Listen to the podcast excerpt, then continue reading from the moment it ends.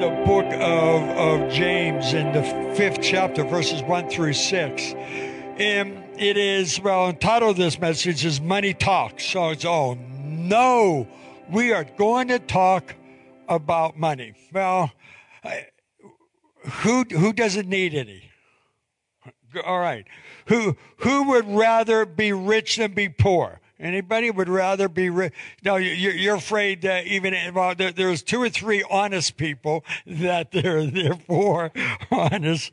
Know, of course we wouldn't. I don't even say have anybody says, "Nah, I I rather be poor." You know, one wise guy said they said it's better to be poor and happy than rich and miserable. But couldn't we sometimes just work it out a little bit so being moderately wealthy and just a little moody, you know. Or there are some quotes, I'm sure this would be some smiles to your face. Whoever said money can't buy happiness simply don't know where to shop. Hmm. And if time is money or ATMs, time machines. Hmm. And a, a, a lot of money is tainted. Taint yours and it's taint mine. Boy, you'll get that driving home, maybe. You know, there's a French novelist that said once, "A money may not um, buy happiness, but I rather cry in a Jaguar than on a bus." And a French writer wrote, "Don't think money does uh, does everything, or if it's going to, or you're going to end up doing everything for money." Yeah. And now I, I, there was a, Englishman lawyer philosopher. I, I love to see a lawyer who is a philosopher sometime. Francis Bacon said, money is a great servant, but a bad master. Then I found a quote from H.L.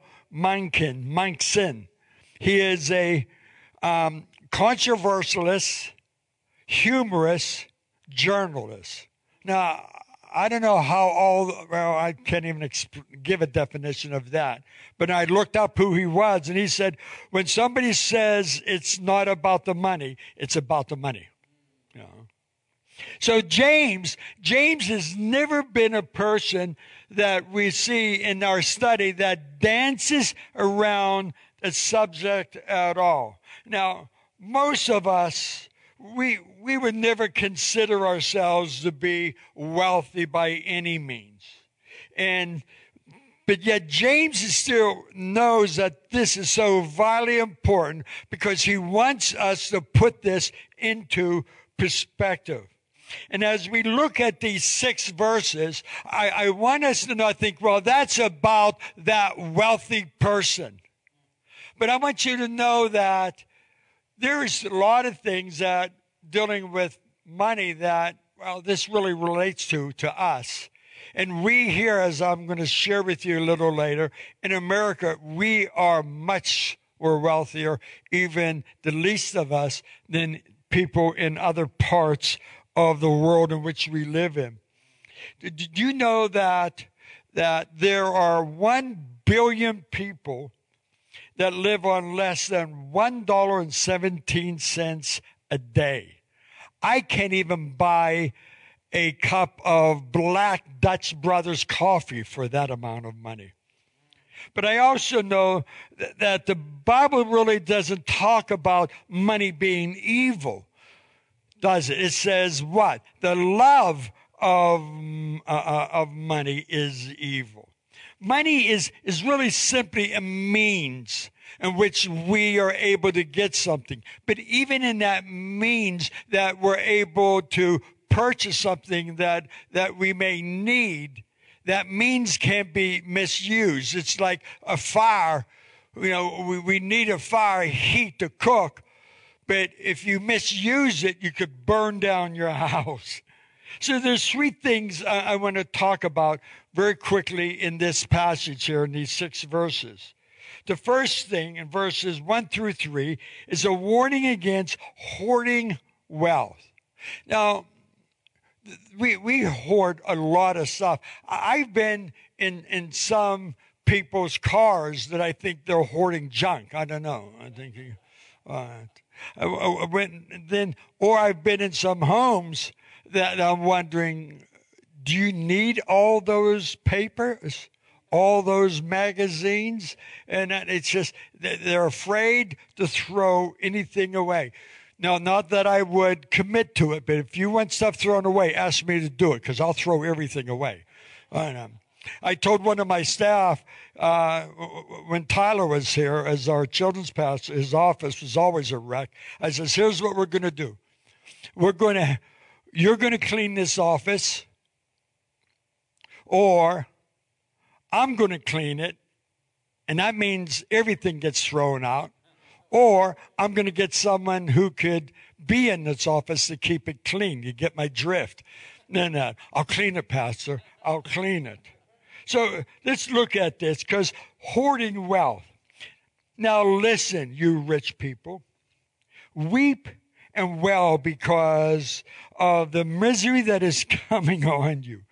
Your wealth has rotten, your, and the moth has eaten your clothes, and your gold and silver are corroded. Their corrosion will testify against you and eat your flesh like fire. Wow. You have hoarded wealth in the last days. The apostle James was talking to us, not that it's that we shouldn't be saving, because the Word of God speaks to us about being careful, saving for a rainy day or retirement or unplanned emergencies. In fact, in 1 Timothy 5 8, it says, Anyone who does not provide for their relatives, and especially for their own household, has denied the faith and is worse than an unbeliever. I, I, Pastor James, I don't even have a clue what is worse than an unbeliever is. And uh, is that not human? Or, or I mean, we need to do our best. I know there are times in which we struggle, but we're doing our best because you want to provide. And Second Corinthians 12, 14 says, Now I'm ready to visit you, Paul speaking for the third time.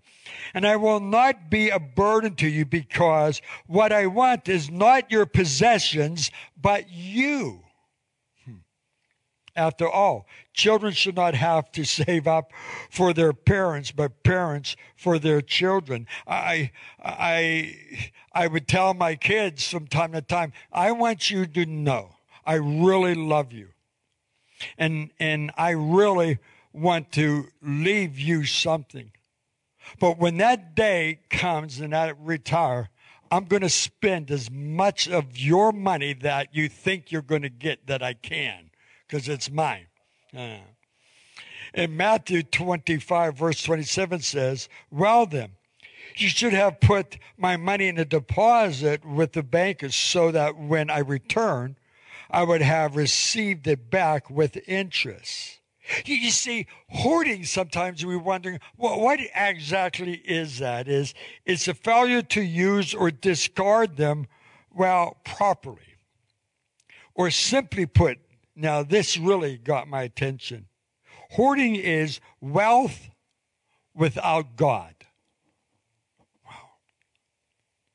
You, you see, times that we, we look at people and we see, okay, how do we we assess if they have or have not. In in America, we would assess people that would have by the size of their homes, the type of car that they may drive, and in clothes or jewelry that they might wear. But in the days of James, here the, the apostle here, how they they looked at it is with three things. Is first it was with grain.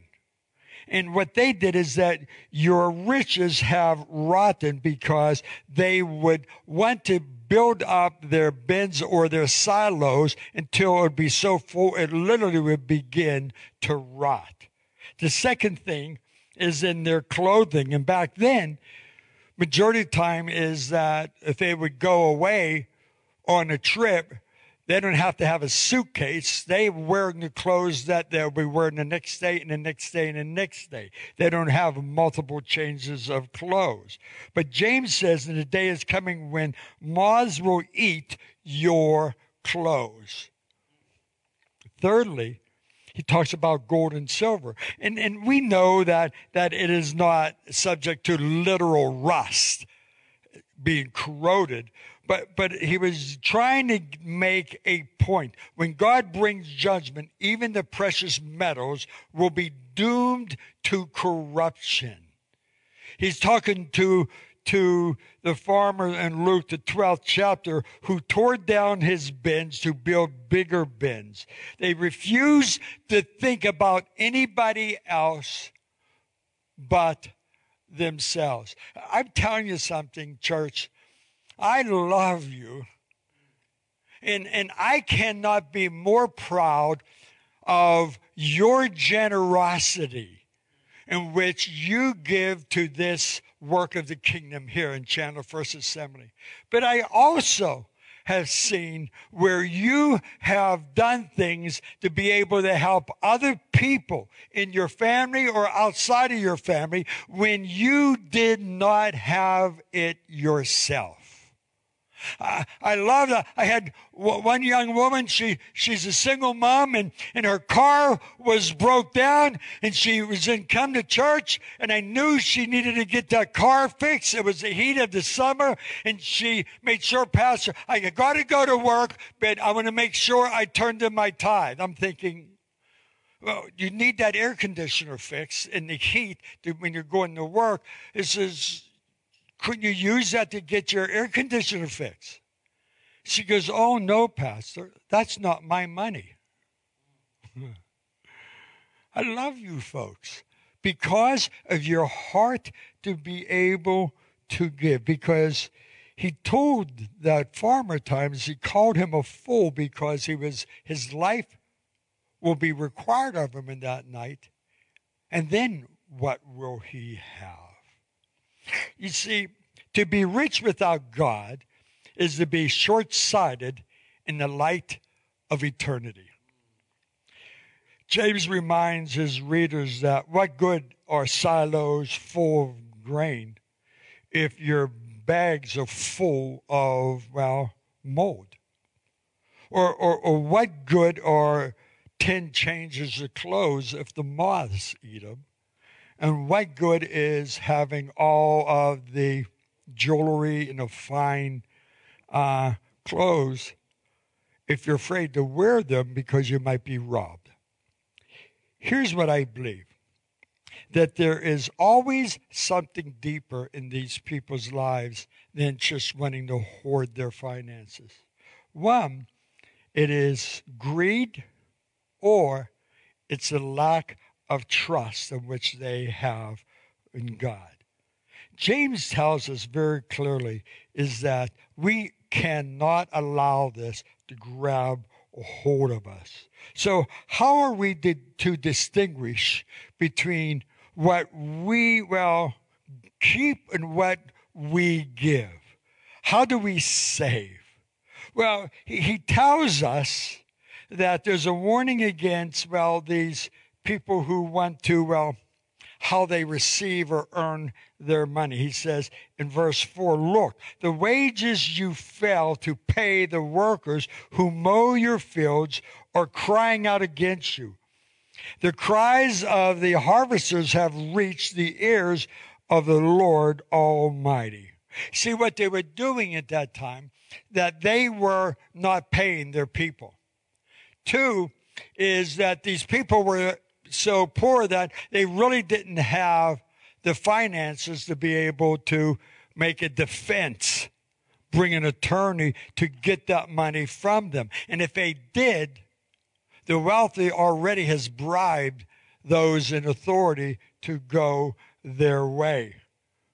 So he says, the Lord says, but he has reached the ears of the Lord Almighty He's telling them in Leviticus 19:13, "Do not hold back the wages of the hard worker overnight." Hmm. I was, uh, I was thinking, I go, wow, well, I don't think I have any uh, billionaires here, anybody or any million, multi-millionaires here. Uh, now, my father, he is a cattle on a thousand hills, so. Uh, uh that is my inheritance someday. But, and I'm asking myself, how do I get us who are, well, that commoner, how do we embrace something like this? How, how do I not cheat out someone of their their earnings. Well, when, when I don't have in, well employees, well I do because my my staff, but but the idea is we have a responsibility of even those people in which we who serve us. When you're at a restaurant, and how do you tip them? Because that's where they make their money. Hmm. And, and how much do you tip them? And, and I've heard, I've heard Christians say, well, I'm not going to give them much because they didn't do a good job. Well, you don't know what's going on in their life. That poor woman or that poor guy, that may be his second or third job that he's working at to be able to make ends meet. And they're just wore out and tired. And anyhow, it's not their fault what the cooks do back in the kitchen to get that food out to you. And we blame the servers. I didn't get my glass, second glass of iced tea, and I'm angry with them. I think what we do is that we want to say give as we're giving unto the Lord. See, verses 5 and 6 says this You have lived on earth in luxury and self indulgence, and you have found yourself in the days of slaughter. You have condemned and murdered the innocent ones who was not opposing you. Whew you know, what he's saying there in verse 5 is fattening their hearts in the days of slaughter. He was calling them ignorant cattle.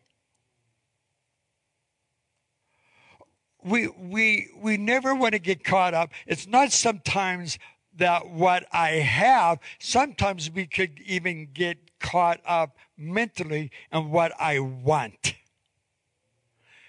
And in that, that is mine not anyone else's, and we are reluctant to be able to give unto the Lord.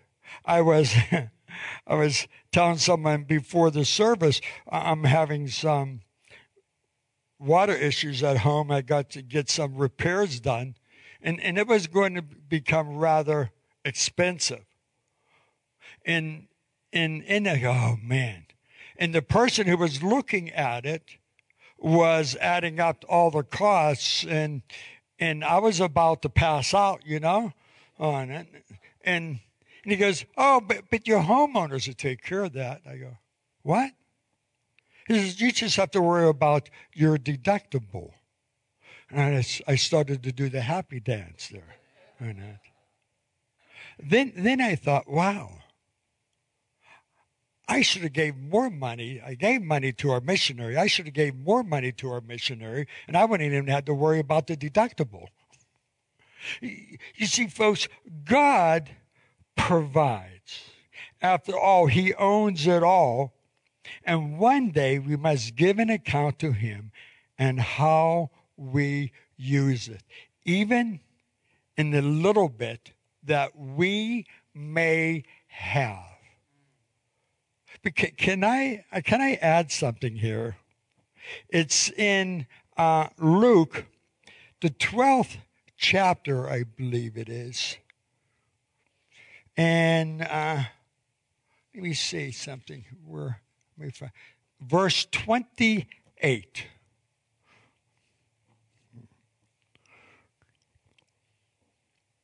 If then God so clothed the grass which is today in the field and tomorrow is cast into um, uh, into the oven, how much more will he clothe you, O ye of little faith? And seek not ye what ye shall eat, or what ye shall drink, neither what ye sh- be undoubtful, doubtful minded. For all these things do the nations of the world seek after. What, what is the world seeking after today. They are seeking after their possessions. They are seeking after the wealth in which they could get. Uh, I'm amazed if I'm driving along the road and, and I drive past a casino and I look in that parking lot and during the pandemic it's packed. Huh? And your Father knoweth that ye have need of these things. He knows what you need. Do you hear me? He knows what you're going through. But rather seek ye the kingdom of God, and all these things shall be added unto you. Fear not, little flock, for it is your Father's good pleasure. It is His good pleasure to give you the kingdom. Wow. So he provides. So, family of God, I understand that, that as we're looking at James, he's talking about those who have and how they may hoard it all. But, but when we live in a country as we do, we do yet have a responsibility, even in the little that we have, to say, Lord, how do you want me to handle this? How can I help someone else who is in, well, more dire needs than I am? Because in their eyes, I'm wealthy.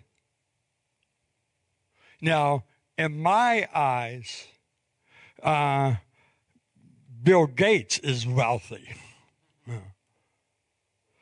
But understand that we all can be a part of what God wants to do. Don't you just love the story about the widow's mite? That that there was a man giving and he made sure what everyone had wanted to give. And she has these two little coins that she drops in. But those two little coins was everything that she had. And god recognized that.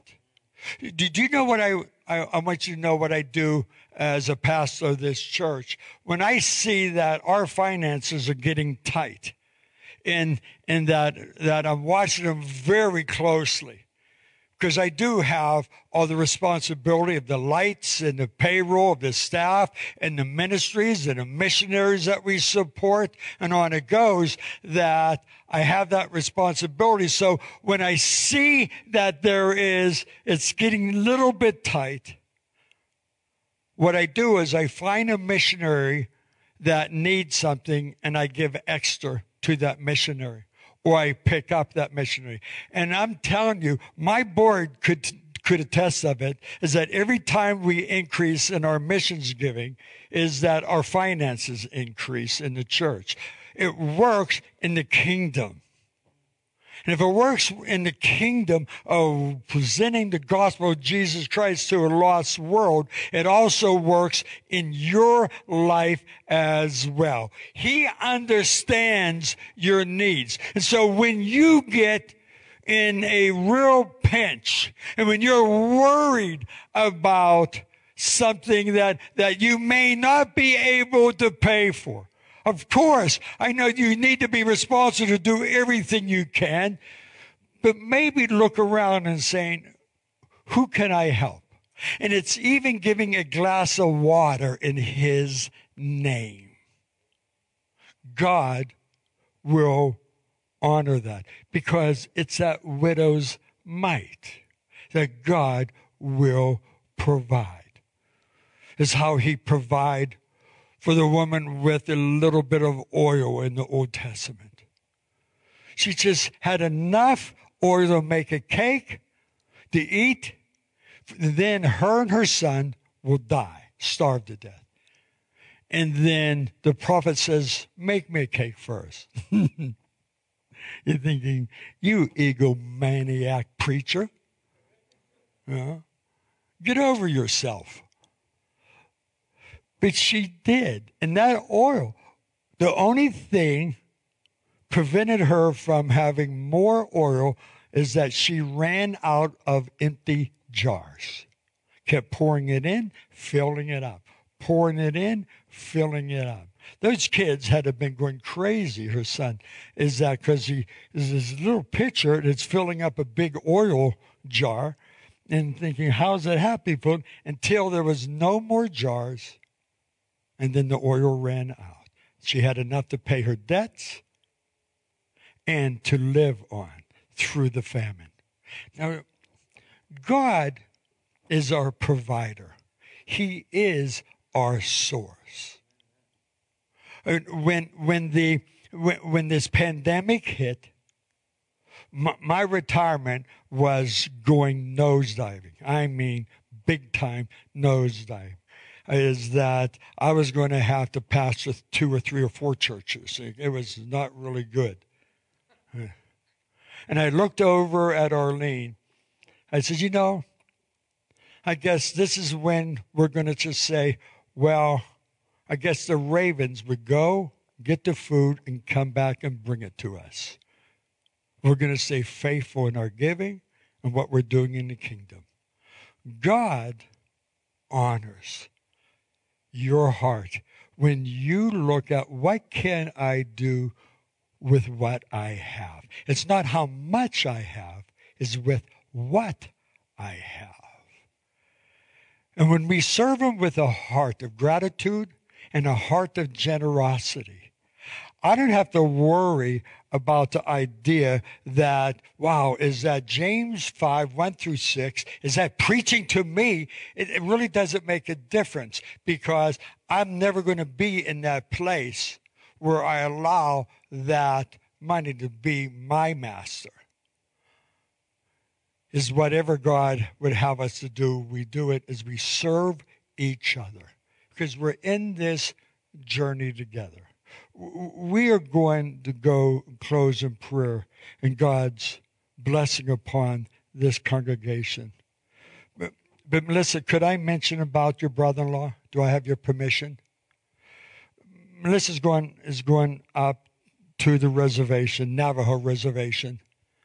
That tomorrow they are burying her brother-in-law. He was, could I tell the story?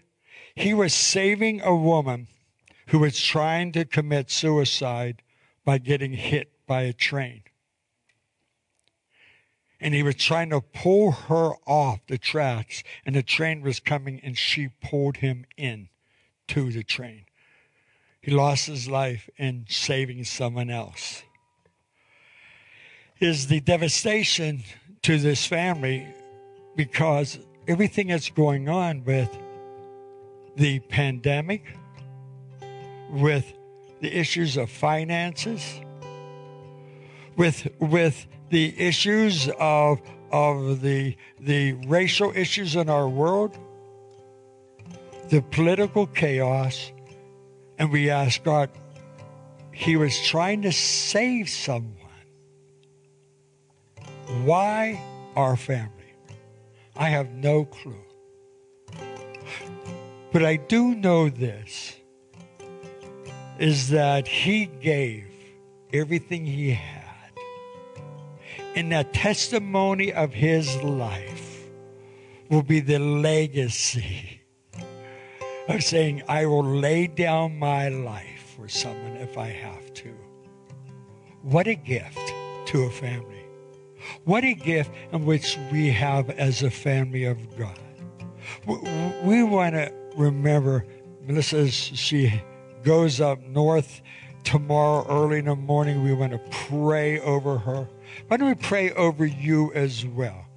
because the needs that are represented in our lives, it's not like these days that we're living in great prosperity. And I was running, how in the world do I try to relate this message when he's talking about the wealthy, those who hoard their money, to a congregation that is beyond generous. They are sacrificial. But God knows where we are. And that's why I wanted to read that, that portion of scripture is where he tells us that it brings him pleasure to be able to give to us in the resources of our needs when he sees our heart and sees your heart. So I say to you and to you who are listening, there online, keep moving forward. Keep serving. Keep giving. Even if it's that widow's mite, God honors what we have and what we give. And He will use that in building His kingdom. And it is, He will continue to do that as we continue to walk in this journey together. Would you stand with me?